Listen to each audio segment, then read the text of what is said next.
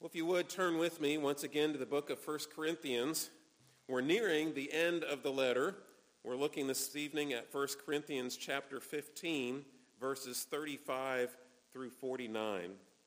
This is a very lengthy chapter about a wonderful subject, isn't it? About the resurrection.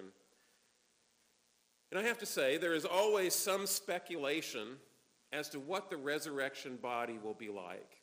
Be honest. If you're like me, sometimes you wonder, is heaven going to be like this? Are we going to be like that? What's our body going to be like in different ways? We kind of speculate and we wonder, don't we? But the question that Paul is encountering in the beginning of this passage is not just a question about speculating what the body will be like. This is actually a question from someone who would spurn the doctrine of the resurrection, particularly pointing back to verse 12, where we read Paul saying, now, if Christ is proclaimed as raised from the dead, how can some of you say that there is no resurrection of the dead?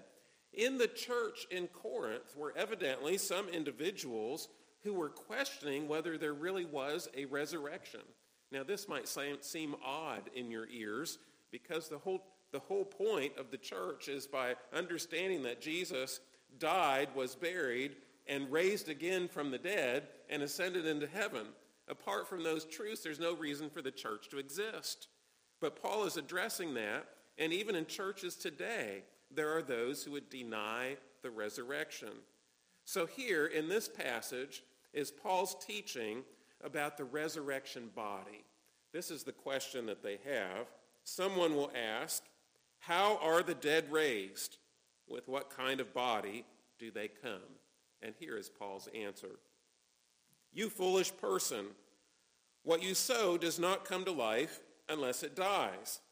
And what you sow is not the body that is to be, but a bare kernel, perhaps of wheat or some other grain.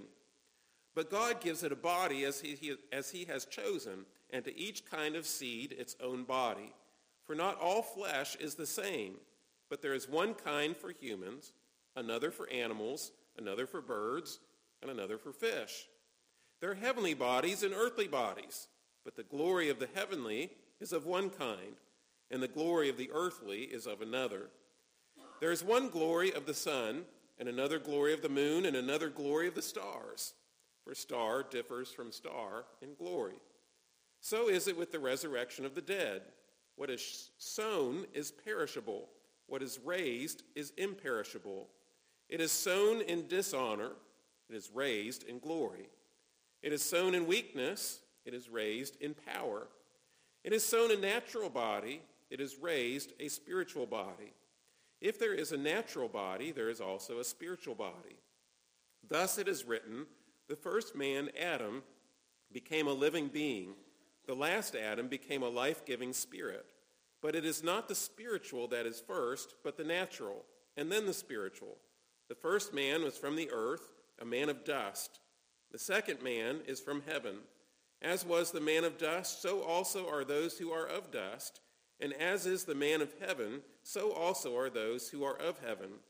Just as we have borne the image of the man of dust, we shall also bear the image of the man of heaven. Now there's some heavy teaching in there and some difficult things to understand, but let us ask the Lord to bless this time together that we might hear his word. Let's pray. Father, help us to understand this word with hearts to understand and ears to hear. Help us, Lord, to see the wonderful truths of your scripture with eyes of faith. And Lord, remind us once again that you are God of heaven and earth and that you are the God who can raise even the dead to life. Lord, we pray this time together will be a blessing to us, encouraging to us, but in the end of all things, glorifying to you. In Jesus' name we pray. Amen. well, speaking of those who might ask a question like this, I can't help but think of a man that I knew who has now deceased. His name was Lloyd. And this particular man uh, would come to our church in one of the churches I served, and yet he had certain doctrines of the scripture that he did not agree with and he spurned. And I remember one time after worship, him coming out of the worship service and him asking one of our elders so what color do you think the Holy Spirit is? Is he blue? And what, the question that he was asking, it sounds silly, it sounds kind of demeaning, and it was intended to be that way. He was ridiculing the doctrine of the Holy Spirit, and he was ridiculing many of the biblical doctrines that we taught in our church according to scriptures. And this is the tone or the idea by which this person might ask this question. Now, it's possible that there really is a, a, a, someone in the Corinthian church that would ask this question. It's also possible that Paul, recognizing that some in the church were spurning this doctrine of resurrection, might ask this question. And so he asks it. How are the dead raised? With what kind of body do they come? Now, this was not asked in a sense of curiosity.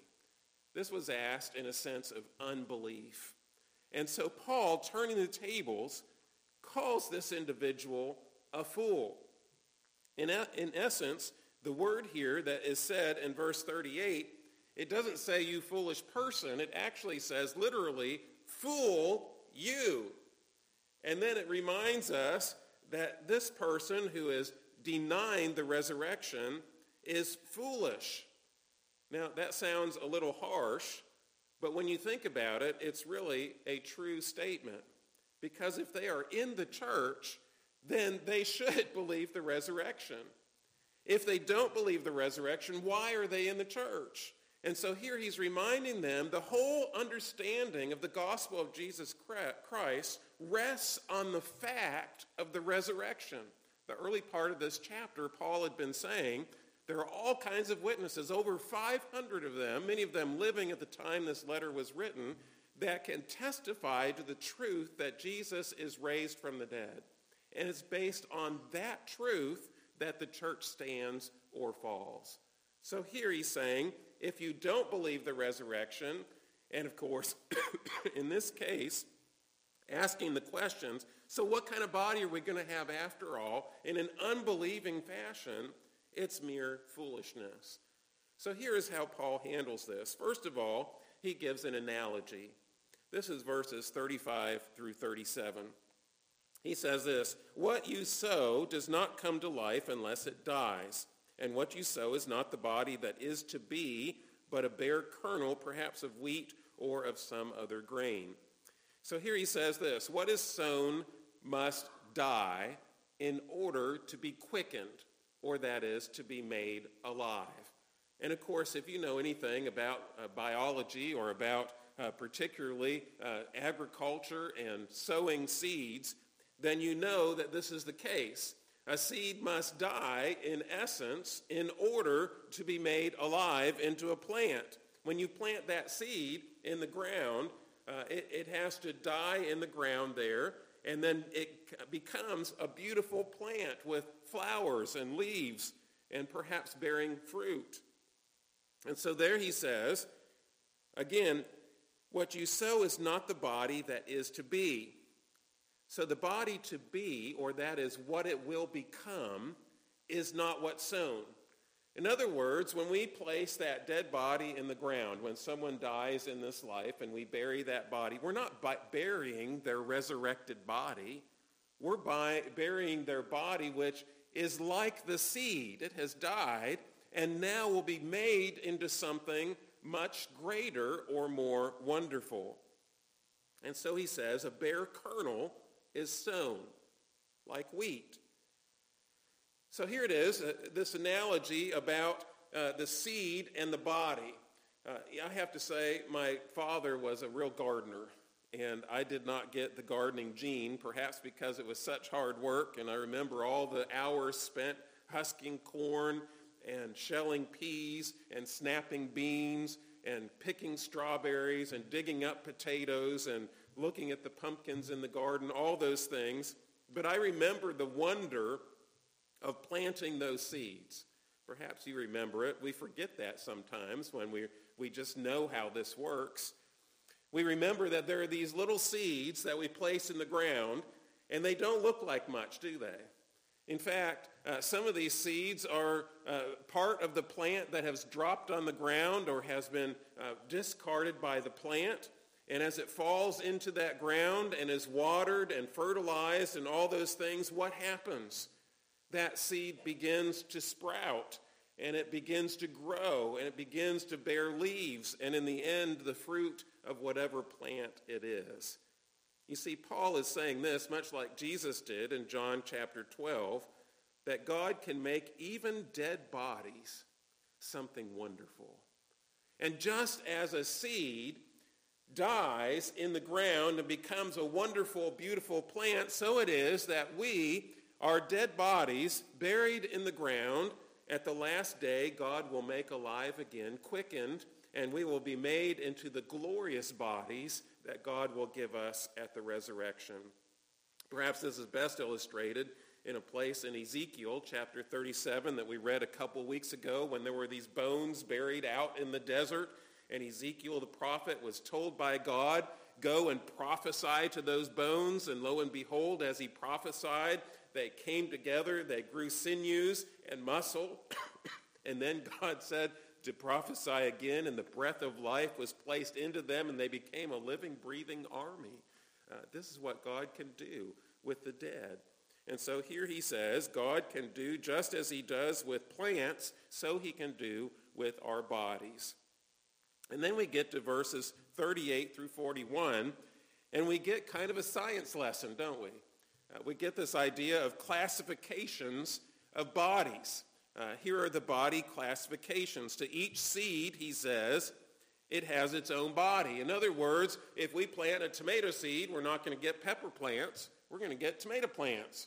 If we plant corn seeds, uh, we're not going to get a potato. We're going to get corn. So to each kind, there is a body. He says it's the same this way with the flesh. And then he begins to classify them. First, the natural bodies that we see every day. Humans, animals, birds, and fish. He says here, not all flesh is the same, but there is one kind for each of these. And you know, why is he saying this? He's saying this to illustrate that just as we see in everyday biological truths, so it is with the creation of God, both the new and the old. And so here he says, you see it every day. Each has its own kind. If we were to go back to the book of Genesis, we would see that God created kinds of animals. God made it so that there were kinds of animals placed on the ark and they were rescued during the flood. So here they are, these natural bodies. But if that wasn't enough, then he talks about what we might call spatial bodies. He begins to talk about the difference between heavenly bodies and earthly bodies. He reminds us that here there are these bodies that are earthly, the things we've already mentioned, humans, animals, birds, fish, and so forth. There are also heavenly bodies. Now, he could have talked about angels or uh, seraphim or cherubim or others, but instead he ca- talks about the bodies of space that we think about in our science classes. It says here, there are heavenly bodies and earthly bodies, but the glory of the heavenly is of one kind, and the glory of the earthly is of another. So he classifies them. And in this, he also classifies their glory. There are different kinds of glory, he says. One glory for the sun, another glory for the moon, another glory of the stars, for star differs from star in glory. Now, of course, we know that when we see the moon rise or we see the sun rise, they're very different animals, aren't they? Of course, they're not really animals. But, you know, it's common sense. They look different. They have different illumination. And we could look at all the scientific laws and reasons for why the sun is brighter than the moon or the stars twinkle in such a way or one star is, is, more, uh, is more powerful or more luminescent than another star. And we can look at all these things and see their glory. And so he tells us of all these types. But why does he tell us about these different types of glory? Well, he's basing here common sense, we can call it scientific or observational science, in order to demonstrate to us that the new body is based on the facts that we have in creation all around us. And so then he contrasts the two types of bodies, our mortal body that will die and our resurrected body that will live forever. And here it is. This is one of the great contrasts of Paul's letters. He says here, on the one hand, you have what our mortal bodies are sown as. Here's this seed, in essence, sown uh, as, as uh, something that will bear life even though it's going to die. And so here he says, on the one hand, the mortal body is sown corruptible. That's what the word perishable means. We know that when the body rests in the ground, it decays, it corrupts. And so there it is. Uh, it's very simple. All of us have that knowledge. In fact, the one who asked that question, what will the resurrected bodies be like in a churlish way, is basically saying, I know what dead bodies do. I don't see how there can be a resurrection. But he says the resurrected body is raised incorruptible. In other words, this body is different because though the mortal body will corrupt and decay in the grave, the resurrected body will never corrupt or decay. Now, does that mean we won't have wrinkles? I don't know. Sometimes people ask those questions. Does that mean that we won't have age spots on our skin anymore? Maybe, who knows? Uh, does that mean we won't get colds and so forth anymore? I think it probably does. Uh, what does that mean? It means that they will be incorruptible. They will not be able to decay in the ground. They will live forever. Then he says they're sown dishonorable. Now, of course, we understand there are all kinds of dishonorable things about our bodies, things we don't like, things in which uh, we certainly don't want to share with others. But he says these resurrected bodies will be raised in glory. Here's the comparison from dishonorable to raised in glory. In other words, they will be wonderful in ways that we cannot even comprehend. The next one is sown in weakness. Think of what that can mean. Weakness can mean sickness. Weakness can also mean without strength. And of course, weakness in that they're prone to have diseases and get injured and die and all those other things. Perhaps the weakness may also illustrate some of the weakness of the flesh that we are prone and tempted in many ways because we have this sin nature. But look how it will be raised in power. Now, th- this doesn't mean that, hey, we're, we're, we're going to be supermen and, and we're going to have all this power of the immortal that's illustrated in all these uh, superhero movies that are so popular today. Uh, but it's reminding us that it's by the power of God. And in that power, it's not our power innately that we will have, it's God's power that he has given us. Then it tells us we are sown a natural body. In fact, the interesting word here is the word soul related, natural body. We are raised a spiritual body. Now, of course, this can be construed the wrong way. This can be the idea that, that when we're raised, we only have spiritual bodies, we don't have physical bodies, and so forth. But actually, that's a particular theo- theological distinction that Paul is writing against, perhaps with the Greek understanding of the resurrection. But here he's reminding us that we are raised spiritually. In other words, there's a spiritual context here to our resurrected body. Now, I have to say, what, what does all this mean? Why does he make this contrast between these two things? He's reminding us that all the things that we see in life that are decaying, that are corrupting, that are, uh, or have a tendency to, to die and to be affected by sin in various ways, all of these things will be reversed in such a way we're not going to have to worry about whether we get sick. We're not going to have to worry about whether decay is coming. We, we won't have to worry about being weak about so many things. You know, I began to think this week about the mess down in the new fellowship hall area.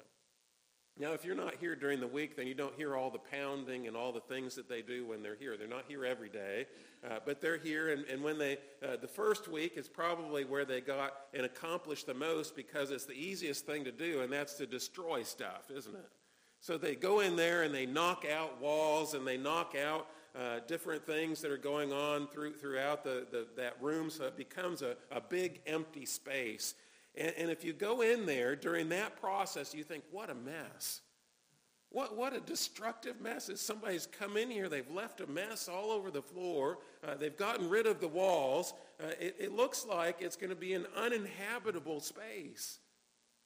And this is really what Paul is saying our old human bodies are like, isn't it? They don't really get better, do they? I mean, after all, most of us in here have white hair or gray hair. And so we know that as time goes, what happens to our bodies? You know, our muscles start to atrophy. Our uh, strengths begin to become our weaknesses. Our eyes don't see as well. Our ears don't hear as well. As the, as the Proverbs tells us, or Ecclesiastes tells us, our, our teeth stop grinding. And we begin less and less to enjoy the things of life because our body has begun this process of decay.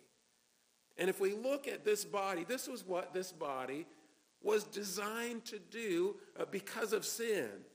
Now, now God, God didn't design our bodies to decay and die, but because of sin, this is what our bodies will be doing. And yet God says in the resurrected body, it will all be transformed from corruption to incorruptible, from dishonorable to glory, from weak to power, from the natural body to the spiritual body. There's no comparison to the glory. So when we think about the resurrected body, we think of a body that now is much different because sin has no effect upon it. It is removed, it is gone. And by God's grace, we will live forever. Why is this the case? Well, here he makes the final comparison. The comparison between Adam the first man, and Christ, as it says here, the second man, or we might say in another place in Scripture, the last man, in a sense. And he says, here's what Adam is. The first man, Adam, became a living soul, a living being. He went from being just dust to being formed together by the power of God and his word formed into a human being, and then God breathed into him the breath of life, and he became a living soul. That's what it says in Genesis. It says he was the first man, but he was from earth. In fact, the word here that is described is that he was an earthy man, or a man of dust. Isn't that a great way to say it, an earthy man? You know how it is when somebody comes out from a rainstorm uh, and they come in and they're just caked with mud. And he says, We are like that caked man. We are earthy. That is who we are. That is our essence, is we are in essence an earthy man. And those who descend from Adam, it says that here's what they are like. As was the man of dust, verse 48, so also are those who are of the dust or who are earthy. And so here it is. They are earthy like him. They are men of dust. They're frail. And of course, the scriptures tell us just as we were made from dust, to dust we shall return. But the other thing it says is they bear the image of this earthy man. Here it is, we are image bearers. And it's interesting here Remember in Genesis it said that man was made in the image of God, but here we are reminded that because of the one we descend from, Adam, we bear the image of Adam. And what image is that? We'll look at that in a moment. But here's the comparison of the second man, Christ. What did Christ become? It says Christ became he became a quickening spirit or a life-giving spirit, according to verse 45. The last Adam became a life-giving spirit. So in other words, just as Adam was an earthy man and a living soul, so did the first or the last Adam or the last man became a quickening spirit, and he was from heaven. He was heavenly. Of course, there's all kinds of connotations to this. It could be a reference back to the incarnation. It could be back to the fact that he was descended not by ordinary means, but by the power of the Holy Spirit, and thus was not of sin like all of us are, descending from Adam by ordinary generation. But it says those who are like him are also in this way, just as those in Adam are earthy, those who are in Christ are heavenly. Did you know that even right now there is a sense of you that is heavenly because you are in Christ? But when we come to the resurrected body, we shall bear the image of the man of heaven. In other words, the image of God that we are designed after will now be not because like Adam, but now like Christ. When I was a young pastor, I was asked from time to time to speak at the chapel service at a local Christian school. In fact, this is the school where Jennifer's parents teach and where her brother is the principal today. In the very first chapel I went to, I thought the best thing I can preach on in my first chapel with high school and middle, middle school students is on the image of God. So I bought one of these little handheld mirrors and I took it with me uh, to the uh, uh, chapel service and I began teaching about the image of God. And so halfway through uh, the lesson, then I took the mirror and I slammed it against the pulpit and the podium in order to break it to show that when we are in the image of God, it has been marred by our sin. Well, unfortunately, the mirror didn't break. And the only thing that broke on the mirror after hitting it a couple times was the frame of the mirror came off, but the mirror itself didn't break. But what I wanted to show was how when we were made in the image of God, we were re- made to reflect God's glory. But because of sin, and because we descend from Adam and have a sin nature, what does that image look like now? When we bear the image of Adam, this is the image that is distorted and marred because the image is broken by sin. And so when God looks at us, instead of reflecting back that glory to him, the reflection goes off in different directions so that some of that reflection comes back to us, some of that reflection goes off into the world, but hopefully maybe some of that reflection could even go off to God. And so our image that is described here is one of sin and depravity and weakness and corruptibility. But those who are in Christ, looking forward to the resurrected body, it says here, they will bear the image of the man of heaven. In other words, that image will be restored. The broken pieces of the mirror will be glued back together and smoothed over so that once again, when that mirror is held up to God and our image comes before him, because we are in Christ, the image of Christ reflects back to God in perfection, flawless, incorruptible, in glory, and in power as a spiritual body before God. You see, that is what we're focused on here in this passage. We sometimes sing the song when we think about heaven, when we all get to heaven, what rejoicing there will be. Is that not the case? Now, I wish I could say, okay, from this passage, I can tell you uh, this is what your body's going to look like. This is what age you might appear to be. This is how your ble- blemishes or spots will disappear. Your hair will look this way. Uh, your body will look this way. I can't do that from this passage. I don't know how it will work. In fact, when I look at the resurrected body of Jesus, I think, wow, there were times when he could evidently disguise himself because they wouldn't recognize him right away. Uh, does that mean we'll have a same body like that, or was that a divine quality of Christ? I don't know. I, I can look at Jesus' body and say, wow, he appeared in a locked room without going through the door. Does that mean we won't have uh, the necessity of, of space as a dimension that confines us? you know, I speculated on this as a young man. And I, I have to say, I don't know. Was, was that God uh, or Jesus's, uh, you know, divine quality, or was that a quality of all the bodies that will be resurrected? I don't know. But I can say this. Our body will be better. It will be glorified. It will now be without sin. It will no longer decay. It will not corrupt in the grave. It will no longer have dishonor but will have glory. It will no longer have the weaknesses that we struggle with so much, but now there will be power in our bodies. You see, our questions in heaven about our resurrected bodies will either be answered or will be found to be unimportant or obsolete. You see, Paul is addressing this not because he wants to give us all the details of what the resurrected body will be like, He's giving these details to remind us that based on the creation that God has put together, if God can create all things out of nothing, If God can create the process of a seed dying in the ground to become a beautiful plant bearing fruit, how can we possibly doubt the word of God that our dead bodies will be raised in glory at the resurrection? You see, it's all based on the promises that God has kept and the things that have been true throughout time and history. And he's telling us in this passage, the heavenly body, you may have all kinds of questions. You may have all kinds of curiosity, but it will be wonderful beyond your imagination. It will be something that you cannot possibly imagine because you are like that dead seed dying in the ground in your physical body.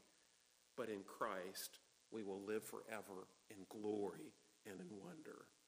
Let's ponder that as we go to our homes. Let's pray. Father, we thank you for these words. Yes, some of them are hard to understand. No, we don't get all the answers that, of the questions that we might have. You remind us, Lord, that sometimes we get so caught up in the details that we forget the forest for the trees. Lord, remind us of the wonder of the resurrection, that when we are raised, we will be like Jesus. When we are raised, the ravages of sin will be gone and disappear forever. Help us, Lord, to find hope in this, to be encouraged by this, and to be assured by the teachings of your word. We pray in Jesus' name.